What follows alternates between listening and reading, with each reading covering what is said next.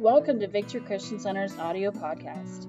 We hope this message encourages you, and we look forward to connecting with you on social media or fccfmd.com.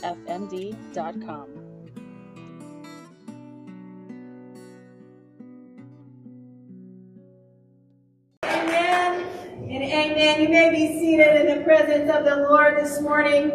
We're so glad that we're able to come together and not forsake the assembling of ourselves together. Amen. But we're able to join our hearts together. And big things happen when we come together and we seek the face of the Lord. Big things happen when we pray bold prayers because God does big things. And so we're believing that 2022 is a year of expectancy. We're believing that God is going to do the unexpected, that He's going to do more than we ever thought was possible.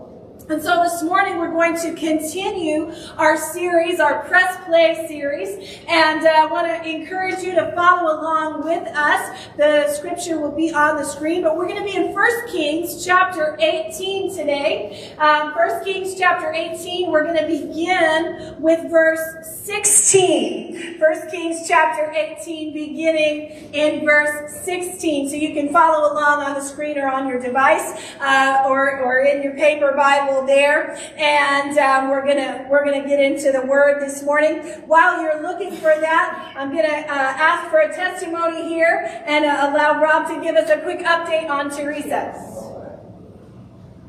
First of all, I want to do this for. Thank Jesus. You're awesome. And your love surrounds me right now, Lord. I've never felt your love this strong. For me and my family. And I praise you, God, for that. You're awesome, you're almighty, and you're powerful. Keep thinking of the scriptures. You know, three times it says in the Bible, Jesus spoke his word and they were healed. Yes. The son of the one guy, I'm not doing the scripture, but I know the gist of it. The guy said, My child died. Jesus said, Go your way, your son lives. And he went his way, and his people met him and said, Hey, he's alive. And the guy's like, Well, when did he get healed? Or whatever, what's going on? And they said his fever broke around so and so time. And he knew that's when he was talking to Jesus, and Jesus spoke his word.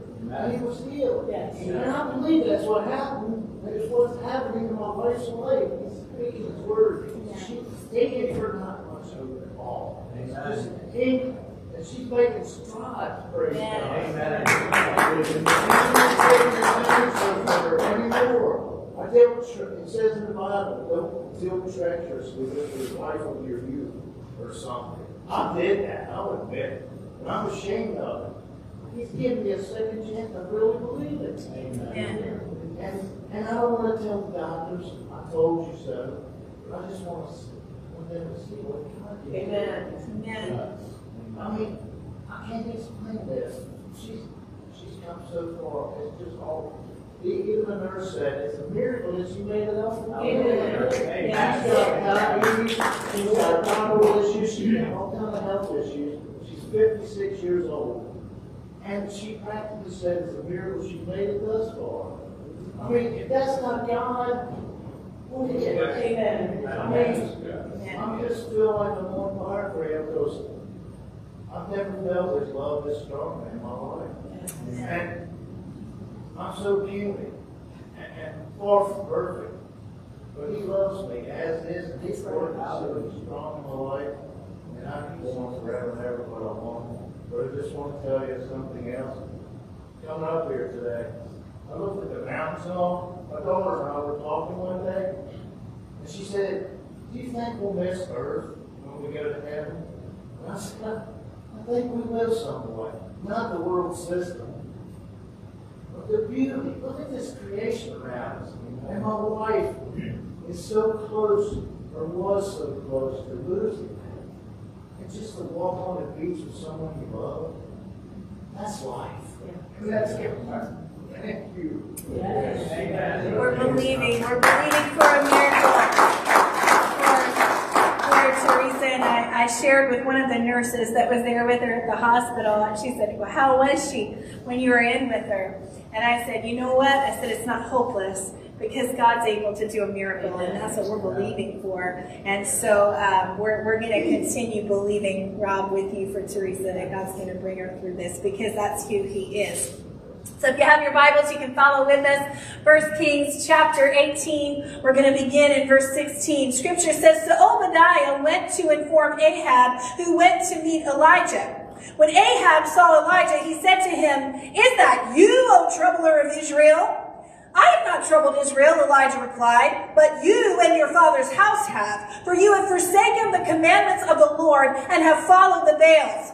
Now summon all Israel to meet me on Mount Carmel, along with the 450 prophets of Baal and the 400 prophets of Asherah who eat at Jezebel's table. So Ahab summoned all the Israelites and assembled the prophets on Mount Carmel. Then Elijah approached all the people and said, How long will you waver between two opinions? If the Lord is God, follow him. But if Baal is God, follow him. But the people did not answer a word. Verse 22, Then Elijah said to the people, I am the only remaining prophet of the Lord. But Baal has 450 prophets. Get two bulls for us. Let the prophets of Baal choose one bull for themselves, cut it into pieces, and place it on the wood, but not light the fire. And I will prepare the other bull and place it on the wood, but not light the fire. Then you may call on the name of your God, and I'll call on the name of the Lord, the God who answers by fire. He is God. And all the people said, What you say is good. Would you pray with me this morning? Father, I thank you so much for who you are today. I thank you that you are the same yesterday, today, and forever that the God of Abraham, Isaac, and Jacob does not and will not change. Lord, you have never once failed us. And we know that you never will. Your word is the same. It endures from generation to generation. The flowers may fade, the grass may wither, but your word will endure forever. And so, Father, we thank you for your word this morning. We pray that your spirit would enlighten our hearts and our minds to receive your words today. And Lord, I ask for your anointing that my words would not be my own, but they would be your words to share with your people today. We ask this in Jesus' name. And God's people said, Amen, amen. and amen. Well, if you're familiar with this story of what has happened between Ahab and Elijah, you know that Elijah shows up and he tells Obadiah to inform the king that he's back. He's, he's in town. And three years prior to this, Elijah gave this word there wasn't going to be any rain until the Lord gave the word. And so three years have passed. There's been a drought. There's been no rain in the land. Well, Obadiah knows that if Ahab finds out that Elijah's in town, he's going to want him dead. And so Obadiah's like, you sure you want me to do this? So Elijah says, listen, this very day I'm going to go, I'm going to present myself to King Ahab. This pretty bold, bold man here, pretty bold prophet of the Lord. And so Elijah goes and presents himself to Ahab. He informs Ahab that the Lord is going to send rain. Well, before the rain comes, there's a little showdown that happens on Mount Carmel, and this is where this story picks up. So Elijah invites the 450 prophets of Baal and the 400 prophets of Asherah to join him on this mountain.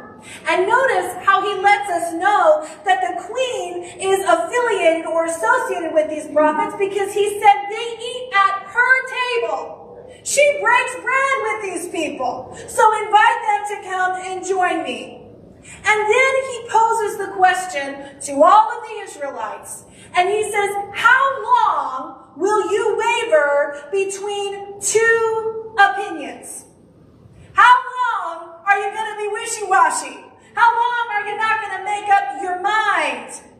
I heard one pastor say that for too long, Israel wanted it both ways. They wanted the power of Jehovah and they wanted the decadence of Baal. And so Elijah confronts this issue. How long are you going to go back and forth? You see, you can't have it both ways because God is very clear. You'll have no other gods before me because our God is a jealous God. He is the one true God. Well, we see the same thing in our society today, don't we? We have churches that are so desperate to fill their buildings that they sugarcoat and water down the gospel to the point that they condone what the Bible clearly states is sin. Sin is sin and it hasn't changed. Yes. We can't condone it. It goes against the word of God. And so it's time for the church to choose. It's time for America to choose. It's time for you to choose. How will you waver back and forth? It reminds me of the words of Jesus in Revelation 3.16. He said, you're neither hot nor cold, and because you're lukewarm, I will spew you out of my mouth. And I think, unfortunately, in our world today, we have too many fence post Christians. We're, we're just content kind of straddling the fence post, because if I go this way, I might offend this person. If I go that way, I might offend that person. So I'm just going to stay right here, and I'm not going to do anything. Well, let me tell you, by not doing anything and by not making a decision, you've made a decision. You're not planting your feet. You're still wavering back and forth between two choices. Elijah says to the prophet, stop going back and forth. Make up your minds. Reminds me of, of what Joshua said. It almost echoes what Joshua said to the Israelites when he said, choose you this day who you will serve. But as for me and my house, we're going to serve the Lord. I'm, I'm going to put my foot down. This is what we are deciding to do. And that's, that's the challenge that Elijah was giving to Israel. And what's so interesting here is that Elijah goes on to point out that he is the only remaining prophet of the Lord. And he goes, and you got 450 prophets of Baal. Remember, Jezebel wanted all the prophets what? Dead. She wanted them gone. And it's as if Elijah were standing there saying, there's 450 of you worshiping Baal, and there's one of me standing here. The king and queen want me gone. But regardless of what happens, I've made my decision. I've drawn my line in the sand. I'm going to serve the Lord. And so he steps out in faith. And he then gives instructions to the people for preparing the sacrifice. And he says, the God who answers by fire, he is God. And the people think, hey, this sounds good. We, we, we understand what you're saying. Let's do this. So he gives them these instructions. The prophets of Baal take their bull, they cut it in pieces, they place it on their altar. And so scripture tells they begin dancing around this thing, calling on the name of their God. And there's silence. Not a word. And so Elijah, bold man of faith that he is, he says, well, isn't he a God? Maybe he's asleep. Maybe he's taking a break. Why don't you shout a little louder? Maybe he'll answer you then. And so the people start shouting and they start dancing. Scripture says they even cut themselves until blood was gushing over them and they continued to shout and dance. And there's silence. Can you imagine seeing such a sight? But something interesting happens in verse 30. It says, Then Elijah said to all the people, Come near me. So all the people approached him, and then he repaired the Lord's altar that had been torn down. I think this is extremely significant. Before the sacrifice is placed, before the sacrifice is made, the altar had to be repaired. As we continue through our Press Play series and we look at what it means to activate our faith, I think that sometimes in order for our faith to be activated, we have to go back and repair what's been torn down, many times by our own doing. We must build the altar says Elijah repaired the Lord's altar. And in the Hebrew, that word means to make healthful. To make healthful.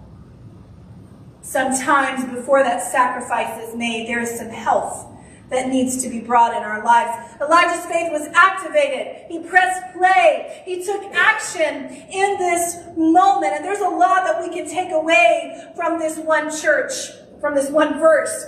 Because as a church, we're so quick to say, Lord, send revival. Lord, fill our seats. We want to grow. We want to see a move of your spirit. When in reality, God's never left this place. His spirit is still lingering. But perhaps something needs to be repaired. Sometimes before we see a move, we have to repair the things that have been torn down. We have to restore the ruins. And sometimes for that faith to be stirred up and activated within us, we have to rebuild the altar. Because you see, every great move of the Spirit stems from a place of prayer and personal revival. It starts here. And when we neglect the altar, hard for the fire to fall. We have to rebuild. In scripture, the priests were to keep the fire on the altar going. It was never to go out. It was to be a constant flame, a constant reminder.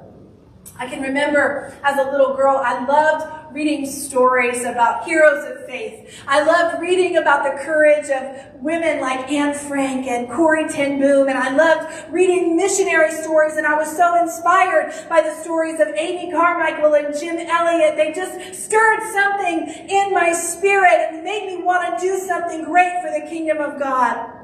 And I love hearing stories about the beginning of our fellowship with the Assemblies of God and how the Spirit moved on Azusa Street so many years ago. I love hearing accounts of how victory was started and how the church was moved and how the Spirit was working and how the forefathers and mothers of victory and what used to be Shookstown ushered in Pentecost into Frederick County. I love hearing those stories. But it's not enough just to hear stories about what was. Right. It's not enough just to recount what used to be. 2022 is a year of expectancy. So let's be daring and let's step out in faith and boldly declare that this is the year of the next wave of revival. That this is the year that we're going to see miracles, signs, and wonders. But church first, it's time for us to build the altar. We must rebuild the altar. God is doing something, something that is so much bigger than you and I, something that is so much bigger than victory, that's so much bigger than Frederick County, and I want to be a part of it. But at the same time, I don't want to get in his way. I don't want to get in his way. And so I have to go back and I have to build the altar. I read a quote this week that said the trouble in many churches is not the pastor or program. The trouble is the broken altars in the lives of God's people. Do you have some broken altars that you need to repair today? Let me ask you this morning, the last time that you came and you knelt and you just lingered at the altar. Not just in response to a, an altar call that was given, but just lingered in the presence of the Lord and just travailed in prayer. You, you prayed through whatever it was that you were dealing with, whatever it was that you were facing. You're, you say, Lord, I'm not leaving until I get an answer. If you can't remember a time, and perhaps the altar's been broken. Perhaps it needs to be repaired. And I think that sometimes there's a, a mindset that if somebody sees me going to the altar all the time, Lord, they're going to think I'm such a horrible sinner because I got so much I got to confess. I got so much I got to lay down. I've been there. Man, everybody you know I'm the only one going up. I'm the only heathen in the church.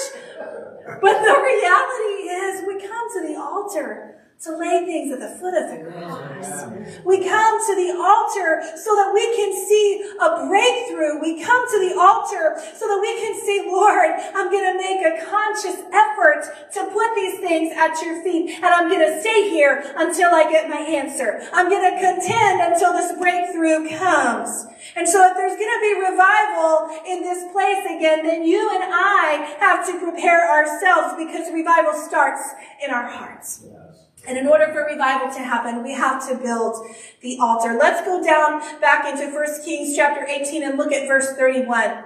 Scripture says that Elijah took 12 stones, one for each tribe of the sons of Jacob, to whom the word of the Lord had come, and said, Israel shall be your name. And with the stones, Elijah built an altar in the name of the Lord, and then he dug a trench around the altar, large enough to hold two seahs of seed. Next, he arranged the wood, cut up the bull, and placed it on the wood, and said, fill four water pots, and pour water on the offering and on the wood. Now, if you were there doing this for Elijah, and you know that Elijah just told all the prophets of Baal to call down fire, and he's asking you to douse your altar, you're probably thinking, Elijah, are you setting us up for failure? What are you doing? Have you lost your mind? He says, do it a second time. And they did it a second time. He says, do it a third time. And they did it a third time. So the water ran down around the altar and even filled the trench. Now this isn't activating your faith. I don't know what is. Elijah repairs the altar. He arranges the wood. He places the sacrifice on it. And he ins- instructs the men to douse everything around it with water. Not once, not twice, but three times. So that not only have they soaked everything there, but they filled the trench that they dug around it. Now he tells us that the trench was big enough to hold two seahs right? Well, a seah was a measure. It was a unit of measure. It would have been about three gallons. So this trench would have been big enough to hold about six gallons of water. Now, it's one thing if you're trying to start a fire and your wood or kindling's a little damp, it can dry out. But if it is soaked, the chances of you getting this fire started are slim to none. Now, I have some challenges starting a campfire on my own, even if the wood is completely dry, let alone soaked with water. And so here Elijah has asked the people to soak this altar. He's taking a risk. He's making a bold move. And I can only imagine what the prophets of Baal and Asherah must have been thinking. Man, this guy has lost it. What is he doing? But he pressed play. He took action and he built the altar. After he built the altar, it was time to call down the fire. Scripture says at the time of the evening sacrifice, Elijah the prophet approached the altar and said, O Lord, God of Abraham, Isaac, and Israel, let it be known this day that you are God in Israel and that I am your servant and have done all these things at your command. Answer me, Lord. Answer me so that this people will know that you, the Lord, are God and that you have turned their hearts back again. Notice what Elijah does here. He begins by asking that the Lord's glory would be made known. He doesn't start out with, Lord, help me not look like an idiot after what I've just done. Lord, you gotta come through for me this time. He says, let it be known that you are God in Israel. After all that we've prepared, after all that we've done, God, we want you to show up. We want you to get the glory. That's what Elijah is praying. But what I think is so interesting here is that before the fire falls, before he calls down the fire, he brings the people together. He gathers the people together at the altar. And after the altar is repaired, Elijah prays in verse 38 says, Then the fire of the Lord fell and consumed the sacrifice, the wood and the stones and the dust, and it licked up the water in the trench. Elijah had to rebuild what was broken. The people had to come together and get right before the Lord. And it was only after that that the fire fell from heaven. And so I wonder this morning if perhaps in your life you need to rebuild that altar. You need to rebuild that place of prayer. I want us to be able to consider this altar a platform for the supernatural where we come and we expect, God, you're going to show up and you're going to do something. Just move me out of the way so you can do it. I want to see your miracles. I want to see your signs. I want to see the wonders that you can perform. And so I'm going to challenge you this morning as Elijah challenged the people of Israel. How long will you waver back and forth? It's time for us collectively as a body to rebuild, repair, and restore. And it's time for us to get right before the Lord. It's time for us to collectively gather around the altar and call down his fire from heaven. Why?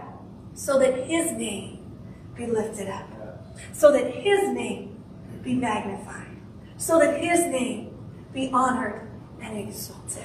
And so I'm going to ask you to stand with me this morning. And if you're able, I want to invite you to come and stand at the altar because together we're going to call down his fire. Together we're going to ask, Lord, we've placed ourselves here as an offering before you. We want our lives to be a living sacrifice. And regardless of what it is the enemy has tried to douse us with, we believe that you're going to come and consume all of us because scripture tells us that our God is a consuming fire. And so we're going to pray today, and I want to encourage you just to pray as the Lord speaks to your heart. We're going to pray collectively, we're going to pray corporately, and we're just going to agree in prayer that the Lord's going to send his fire in this place, that revival is going to begin, but that it's going to start here in our hearts.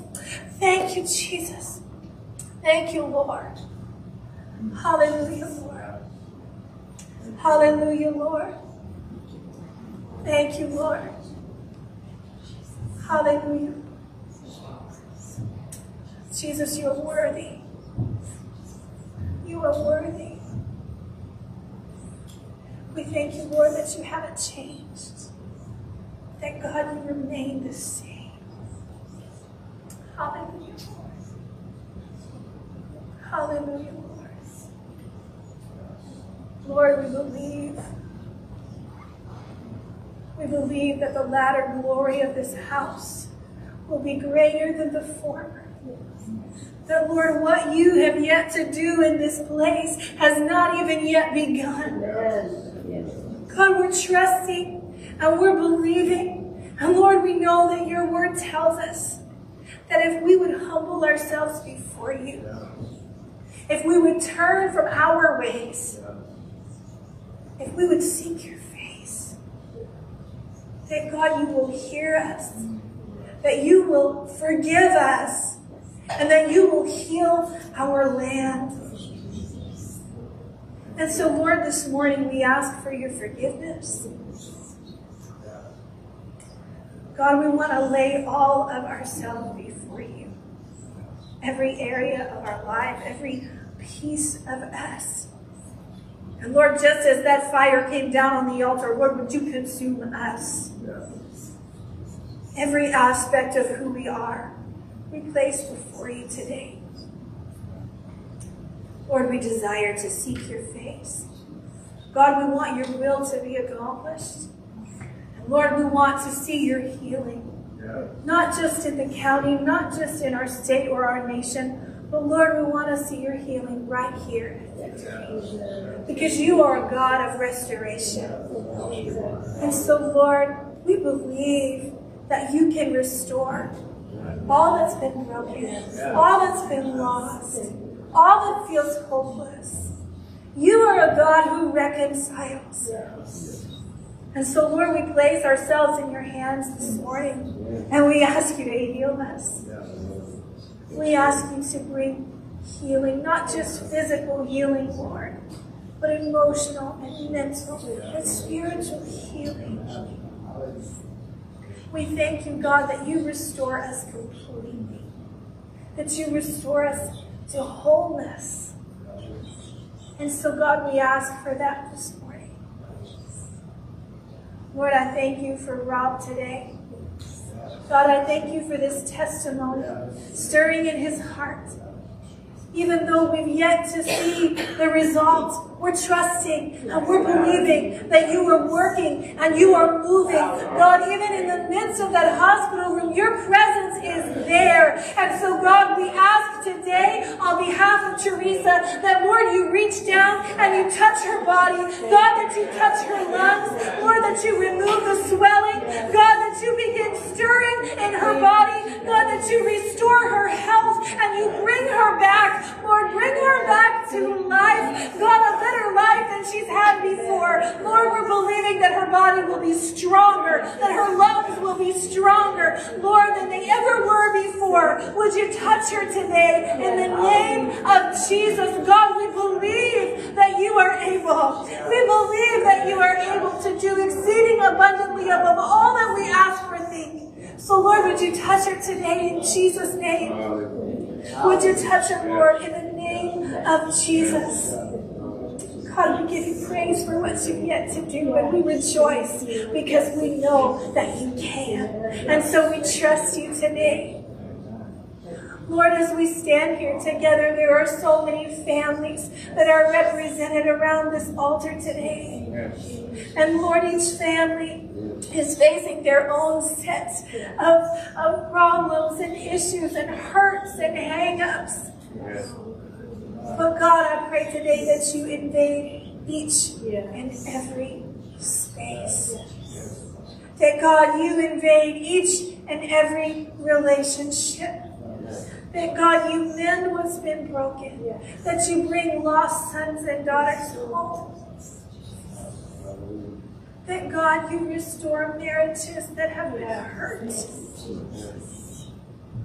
Because God, you are able. You are able. And so, Lord, this morning, before we call down fire, we ask that you would rebuild and that you would restore and that you would revive our hearts. Lord, we want to see your will accomplished. And so, God, I ask today that you meet each and every one of these individuals, each and every one of their families today in Jesus' name. Lord, you know the burdens that they're carrying that are invisible to the world around them, but God, you see them. And so we cast our cares on you, Lord, because you care so much for us. We lay them down at the foot of the cross, and we thank you for taking them for us. And so, God, I pray that you invade each and every life, each and every relationship this morning. In Jesus' name, God, we trust you to do what only you can do. Lord, for those watching today, we lift them up to you wherever they are, whatever they're facing. We know that you're able to intervene in their situation. Father, I thank you today for who you are. I thank you, God, for what you've done in this place. I thank you, Lord, for what you've yet to do here. But God, today we thank you for. We thank you, Lord, that we can come together and we can trust and believe that you are who you said you are and that you will do what you said that you will. Amen. And so, God, we thank you for it today. God, I ask that you would bring unity into this body. Father, that we would be unified. Lord, in the Spirit by the bond of your peace. We thank you for it, Lord. It is good and pleasant, Scripture says, for brothers and sisters to dwell together in unity. And so we thank you for that, and we thank you for that fellowship. And God, I ask that you take what we have, take our gifts, take, take everything that we have, Lord, and use it for your glory. Lord, use this church to be a beacon of hope to the world around us, that we would be that city set on a hill, that our light would shine brightly to those in need. And God, we give you all the glory, all the honor, and all the praise. And we ask all of these things be done according to your will, in your time and in your way. And God's people said, Amen. Amen. Amen. Friends,